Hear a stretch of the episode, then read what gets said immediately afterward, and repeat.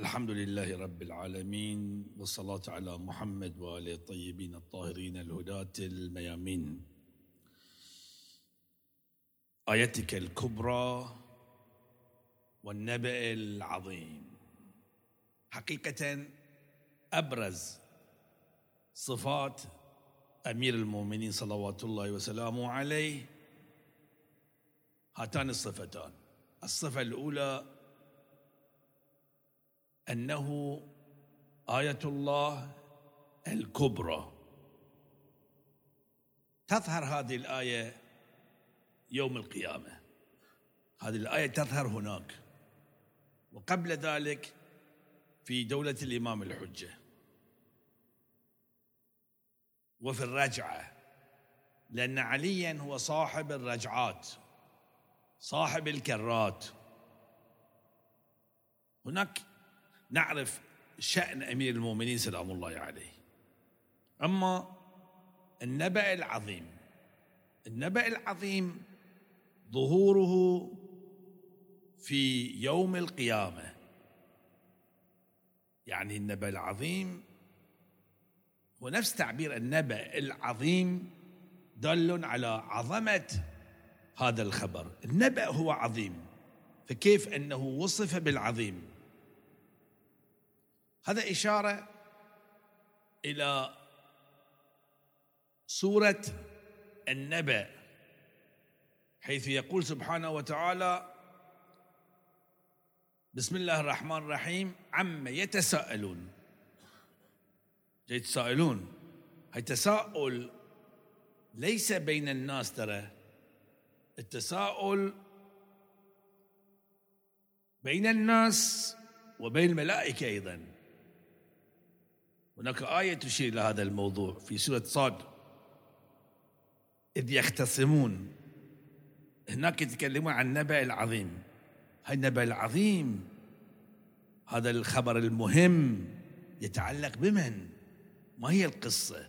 ليست هي قصة القيامة ترى وليست هي قصة النار والعذاب. لا لا هذا واضح ما في تساؤل.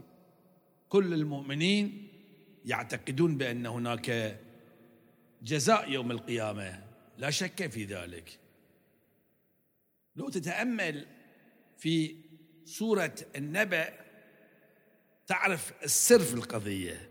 عما يتساءلون عن النبأ العظيم الذي هم فيه مختلفون. كلا سيعلمون في الرجعة. ثم كلا سيعلمون يوم القيامة. شو القصة ترى؟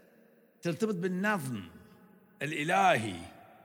ألم نجعل الأرض مهادا والجبال أوتادا؟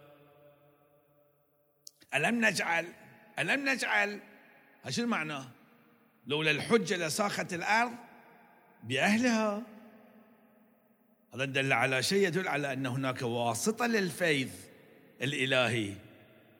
فهذا النبأ العظيم هو شخصية شخصية عظيمة. هذه الشخصية هي المحور لعالم التكوين. لولا الحجة لساخت الأرض بأهلها. والإمام الحجة هو في الواقع خلاصة ذلك النبأ العظيم. وخلاصة كل الموجودات عصارة الموجودات عصارة الإنسان كما عبر السيد الإمام وعصارة أمير المؤمنين سلام الله عليه أين تجدها في مهدي الأمة أرواحنا له الفداء فإذا القصة شنو هي؟ وين النبأ العظيم موجود في هذه السورة المباركة؟ أين النبأ العظيم؟ هل القيامة؟ كلا النبأ العظيم يكمن في مقطع في فقرة في آية من آيات هذه السورة المباركة. أين؟ لو تتأمل في السورة ترى موقف جدا خطير. يوم يقوم الروح والملائكة صفا. شوف التعبير صفا. لا يتكلمون. لا يتكلمون عن الملائكة ساكتين. الروح ساكت. الروح أعظم من الملائكة. يوم يقوم الروح والملائكة صفا لا يتكلمون. ما لهم حق يتكلمون إلا من أذن له الرحمن. من شخصية هناك. الله يأذن لهذا الشخص. وقال صوابا. ذلك يوم الفصل. ولهذا علي سمي بالفاصل بالفاروق. صاحب الميسم. يسم الناس سنسمه على الخرطوم. هو اللي يفصل الناس. هذا في النار وذاك في الجنة. قسيم الجنة والنار. النبأ العظيم يكمن في هذه الآية المباركة.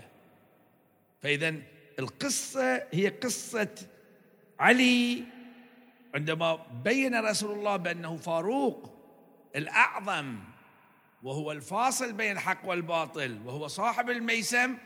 تحيروا. شلون يعني؟ إلى هالمستوى. وين؟ في القيامة. مهم في القيامة. ولذلك هناك آيات كثيرة دالة على هذه الحقيقة. منها ما في سورة الأعراف. فأذن مؤذن. أذن الرحمن وقال صوابا. نفس المؤذن هناك. وفي الحديث أنا المؤذن. في الدنيا والآخرة. في الدنيا وين؟ وأذان في قصة البراءة. وأذان من الله ورسوله للناس يوم الحج الأكبر. أن الله بريء من المشركين ورسوله. هناك المؤذن أمير المؤمنين سلام الله عليه والقصة معروفة في كتب العامة والخاصة. والمؤذن في القيامة هذا هو الموقف يوم يقوم الروح والملائكة صفا لا يتكلمون إلا من أذن والمؤذن هو يأذن. هذا يدخل وهذا ما يدخل. هذا هو أمير المؤمنين سلام الله عليه. ولهذا في دعاء الافتتاح نقول وآيتك الكبرى والنبأ العظيم. وصلى الله على محمد وآله الطيبين الطاهرين.